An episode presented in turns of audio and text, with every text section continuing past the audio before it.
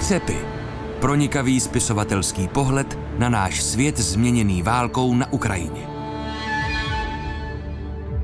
Hrůzné fotografie z ruské války na Ukrajině, ale i potřeba hledat naději a přemýšlet o možnostech usmíření, až jednou boje skončí. I když možná narovnání vztahů mezi Ukrajinci a Rusy už my nikdy nezažijeme. To je hlavní téma úvahy, kterou pro dnešní střepy sformulovala spisovatelka Jakuba Katalpa. U poslechu vás vítá Daniela Vrbová. Jakuba Katalpa si své literární příjmení zvolila prý podle stromů z jednoho plzeňského parku. Jméno Jakuba přechýlila z mužského rodu proto, že se jí líbilo. Vlastním jménem Tereza Jandová vyrůstala v Sudetech a často slýchala vyprávění o druhé světové válce od své babičky.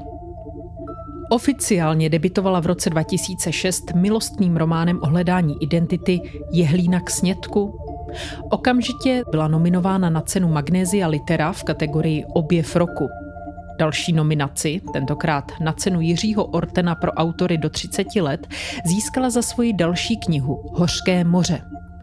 Do širokého povědomí se potom dostala v roce 2012 románem Němci, v němž se z dnešní doby ohlíží za událostmi druhé světové války do sudecké obce Rzy.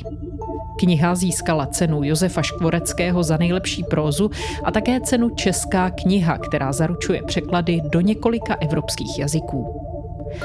Následujícím románu Doupě propletla Jakuba Katalpa zdánlivě nespojité příběhy několika žen z různých koutů světa.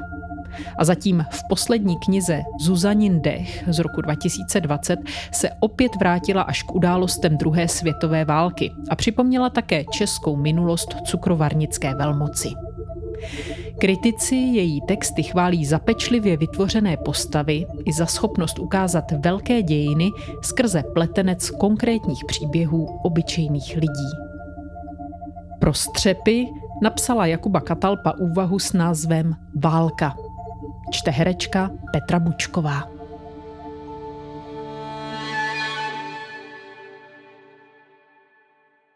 Dva dny po začátku ruské invaze na Ukrajinu jedeme do Německa za přáteli. Muž řídí. Já si na mobilním telefonu čtu zprávy.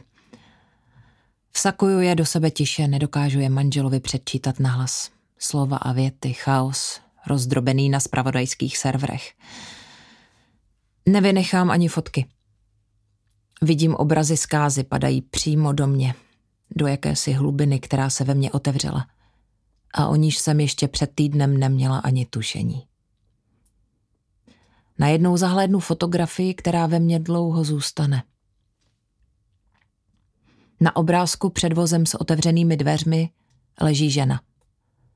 Tvář má zakrytou bundou, na sobě džíny, kožené boty, jednu z nich vyzutou. Ruce má rozpřažené, prsty, jako by se snažili něco uchopit. Zabila ji nějaká střela, možná ještě stihla vystoupit z auta, než se zhroutila. Všimnu si, že má nalakované nechty. Je znát, že lak je čerstvý. Ženiny ruce jsou upravené, kůžičky kolem nechtů zatlačené, vláčné. Tmavě červený lak neprýská. Musela si ty nechty upravit před krátkou dobou. V době, kdy neměla zdání, že během pár hodin nebo dnů zemře. Odkládám telefon. A stále mám tu mrtvou ženu v hlavě. To kratoučké intermezzo v němž věřila ve svou budoucnost. A proto si lakovala nechty. A smrt, která ji zastihla nečekaně a bez milosti, mi nejde opustit. Nedokážu na to přestat myslet. V dalších dnech, týdnech válka pokračuje. Kromě bolesti přináší i obrovskou solidaritu po celém světě. Cítím tu dravost, úzkost lidí, kteří jsou v bezpečí a proto nemohou ani utéct, ani bojovat. Zbývají nadávky, pláč, horečnatá snaha pomoct. Pořádají se sbírky, uvolňují pokoje pro uprchlíky. Mám dvě místnosti s kuchyní, smrsknu se do jedné, přijmu ukrajinskou maminku s dětmi, čtu v inzerátu. Nevěřícný úžas. Vztek zbyl vůbec někdo, kdo dokáže racionálně uvažovat. Ukrajinci vášnivě bojují. Odvaha pramenící z nitra, z nekonečné potřeby žít svobodně. Srdce mluví, rozum mlčí. Je nezbytné pomáhat. Nelze kalkulovat, nastavovat umělý strop ohledně množství běženců, které jsme v Česku schopni přijmout. Je nutné tišit bolest, konejšit. A kromě zdravotnického materiálu posílat na Ukrajinu zbraně.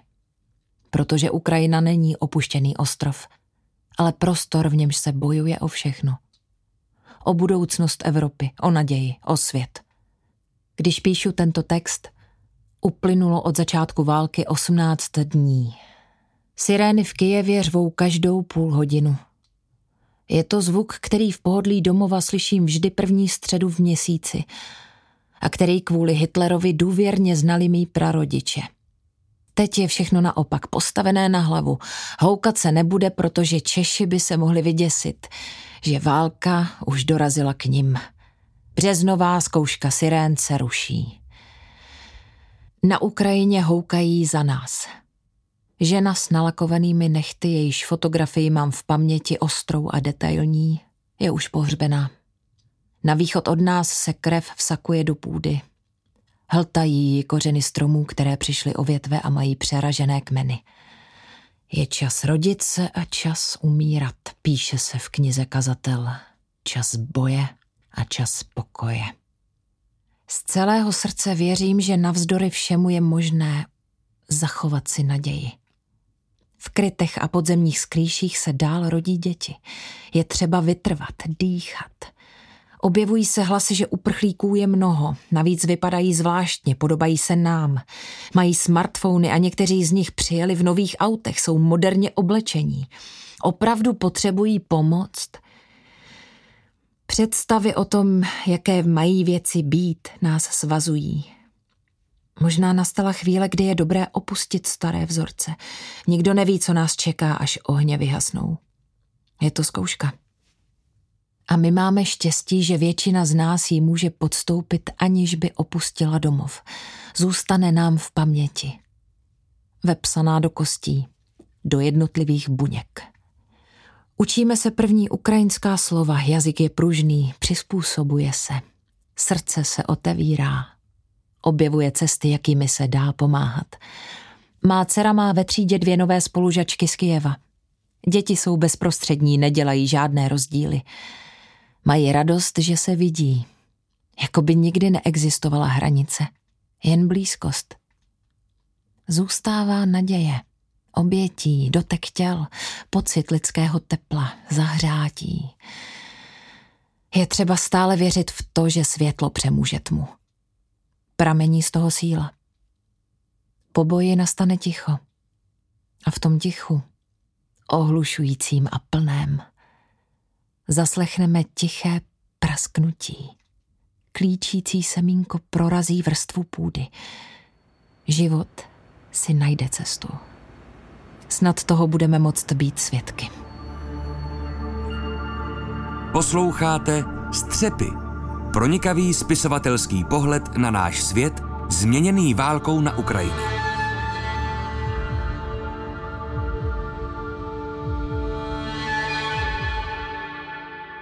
Ve vysílání Českého rozhlasu Plus teď zdravím Jakubu Katalpu. Dobrý den. Dobrý den. Text, který jsme slyšeli, vznikl 18 dní po začátku války a teď, když spolu mluvíme, už je to skoro sedm týdnů, kdy Rusko napadlo Ukrajinu.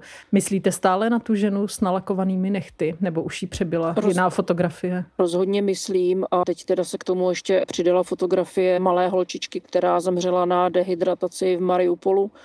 Mě vždycky na těchto fotkách zasáhne nějaký drobný detail, který ukáže v celé té působivosti tu hrůzu toho, co se děje. A co mě zasáhlo na té holčičce je, že na sobě měla tričko, na kterém byla kočička s motýlkama a já jsem si hned představila, jak se to oblíká, jaký to oblíká maminka, jak to oblíká ještě v době, kdy netuší, že se něco takového strašného stane, nebo kdy věří, že to dobře dopadne a pak se stane takováhle tragédie. Tak to jsou věci, které ve mně jsou a které nějakým způsobem se od nich nedokážu oprostit.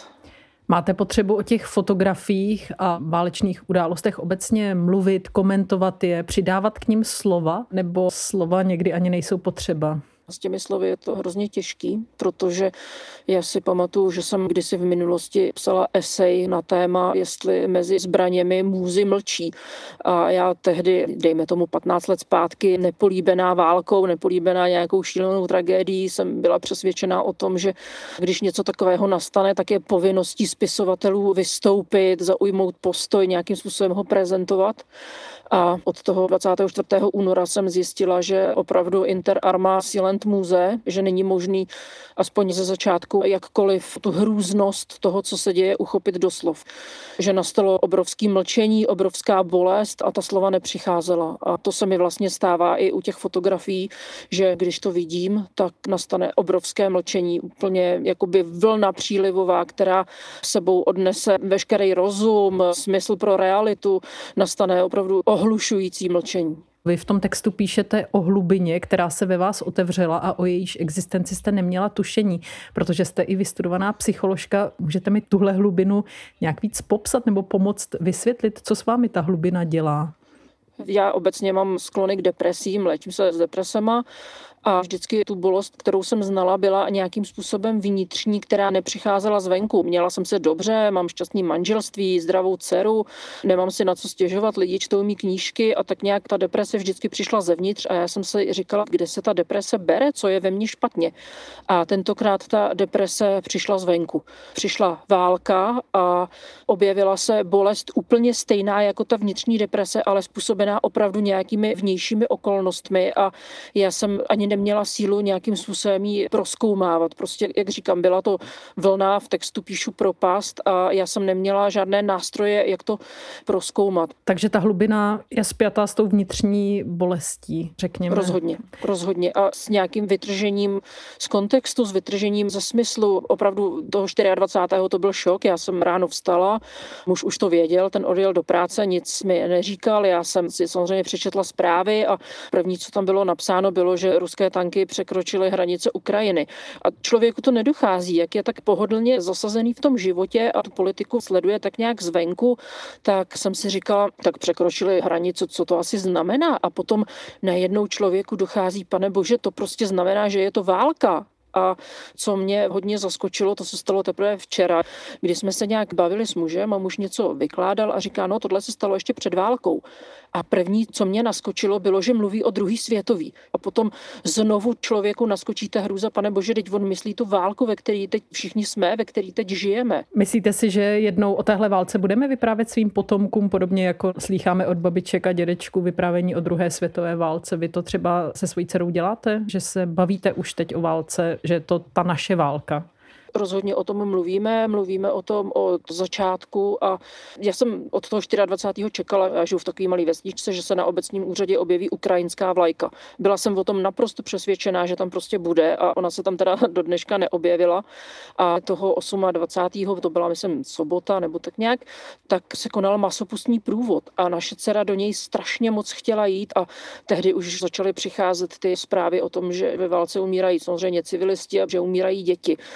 A my jsme dceři řekli, že je válka a že na ten masopustní průvod nepůjde, protože pro nás byla úplně absurdní představa, že tisíc kilometrů od nás jsou děti v krytu a moje dcera namaskovaná se veselí v nějakém průvodu.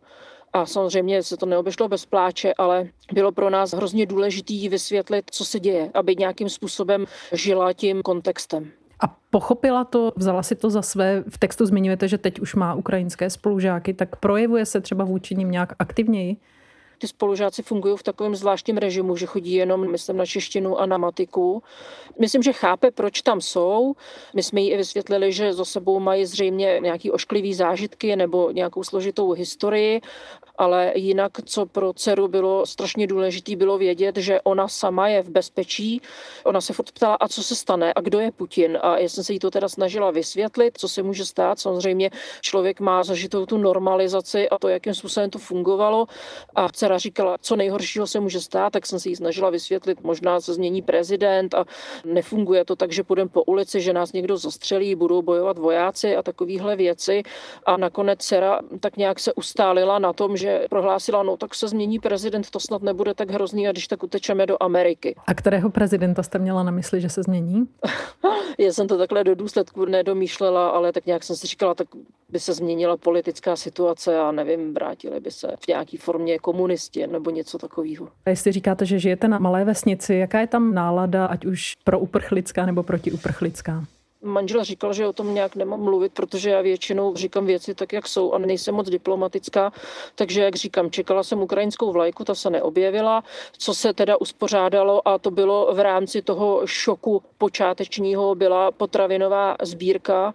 A já mám jednu kamarádku a kdysi jsem se s ní bavila o tom, jak její rodina prožívala druhou světovou. A její babička pochází z nějaký malé vesničky někde na Moravě, která se jmenuje Čučice. A ta kamarádka prohlásila v Čučici Ulicích válka nebyla.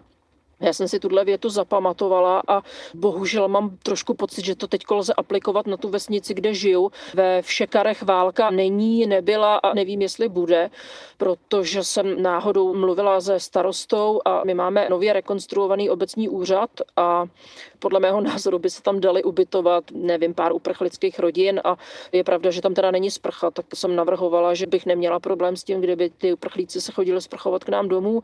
No a ptala jsem se na to starosty, jestli zvažuje tam někoho ubytovat a starosta řekl, že pouze když to dostane příkazem z hora to pro mě bylo takový vstup do reality, kdy jsem si říkala, ty pozor na to, oni ne všichni jsou jako naladědí, na to pomůžeme, uděláme, co se dá. Takže obávám se, že zatím, co se týče naší vesnice, to skončilo u té potravinové sbírky a že teďko se uvidí, jestli opravdu přijde nějaký to přerozdělování uprchlíků nebo tak. Rozhodně tam není teda nějaký proaktivní přístup ve smyslu, tak někoho ubytujeme, tak uspořádáme ještě nějakou další akci. Dokonce teda akce vesnice se jedou dál, kdy přišlo pozvání pozvání na oslavu Dne matek a že se děti mají naučit básničku nebo zaspívat písničku. A jak říkám, ve mně to vzbudilo vztek, protože jsem si říkala, tak o čem to je? Prostě moje dcera se bude učit básničku a zpívat písničku, zatímco před pár týdnama zemřela holčička, co měla kočičku na tričku. Já prostě v tomhle nechci. V souvislosti s Ukrajinou se často používají paralely s Mnichovskou dohodou, to je hlavně na tu anexi Krymu, a s třaskavým předválečným soužitím sudeckých Němců a Čechů, které nacisté politicky využili pro vlastní účely expanze. Tohle zase může v Champs připomínat to, co se děje na Donbase už od roku 2014.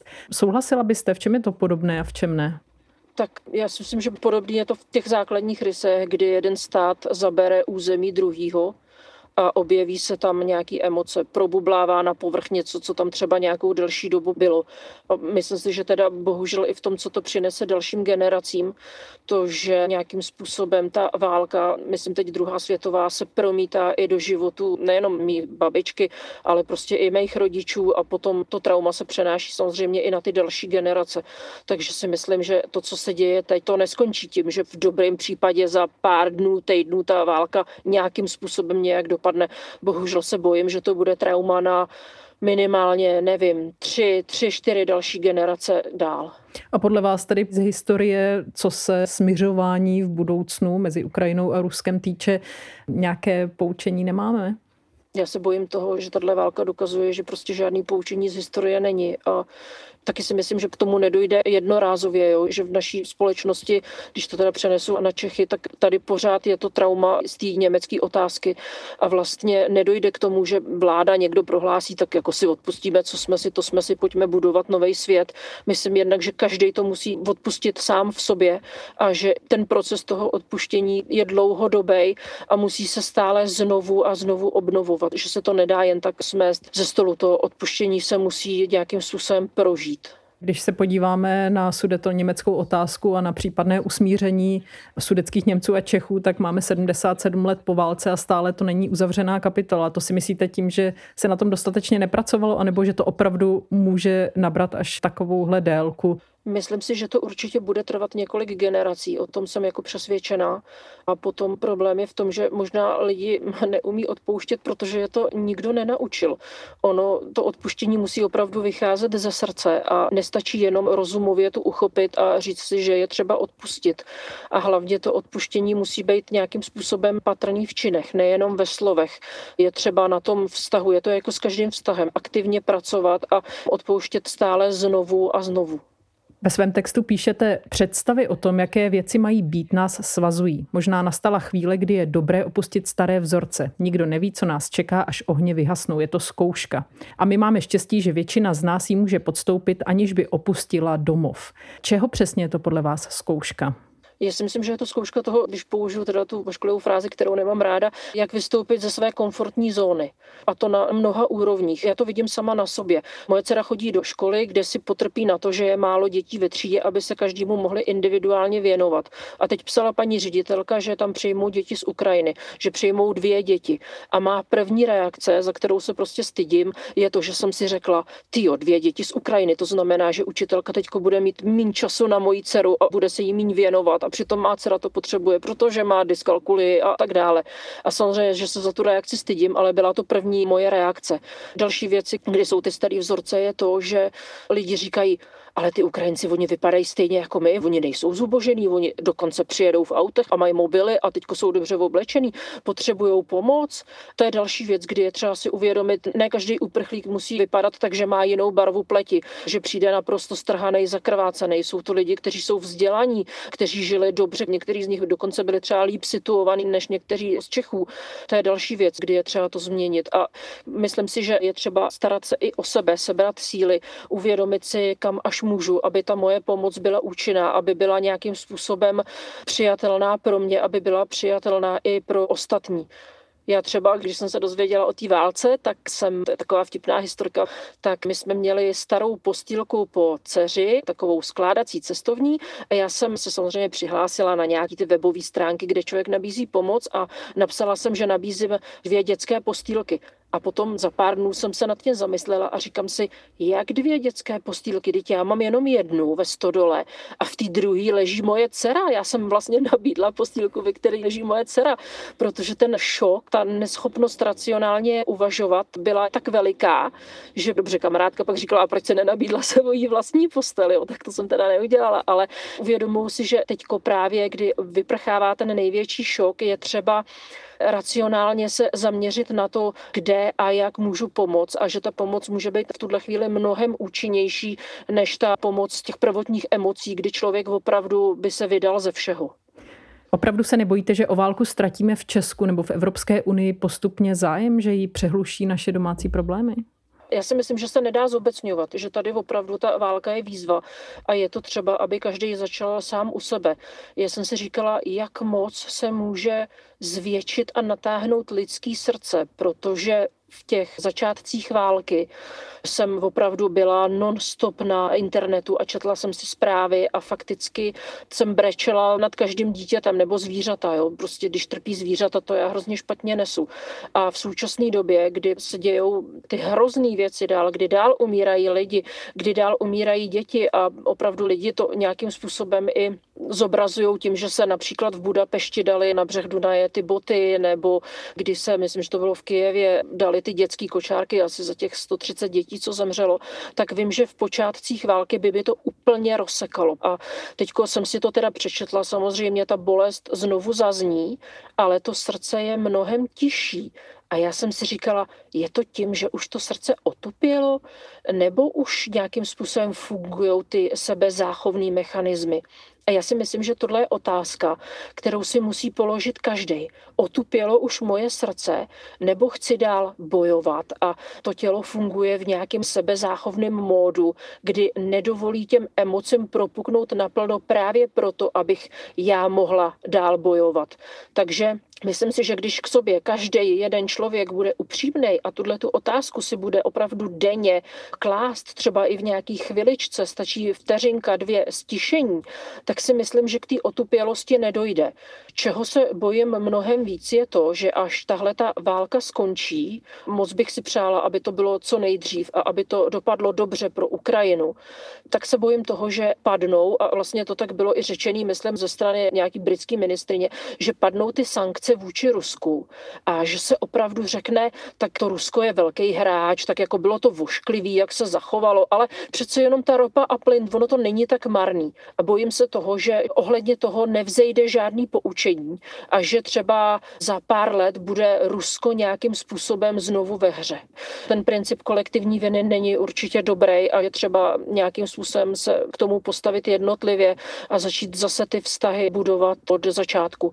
Ale myslím si, že ta ostražitost vůči Rusku, která navíc ze strany Čechů je opravdu podložená otřesnou historickou zkušeností, tam zůstane vždycky. A nejsem si jistá, jestli to není dobře, že to tam zůstane, protože odpustit neznamená zapomenout. Jakuba Katalpa, děkujeme. Taky děkuju. A od mikrofonu se loučí Daniela Vrbová. To byly Střepy, spisovatelský pohled na náš svět změněný válkou na Ukrajině. Všechny díly najdete na webu Českého rozhlasu Plus, v aplikaci Můj rozhlas a v dalších podcastových aplikacích.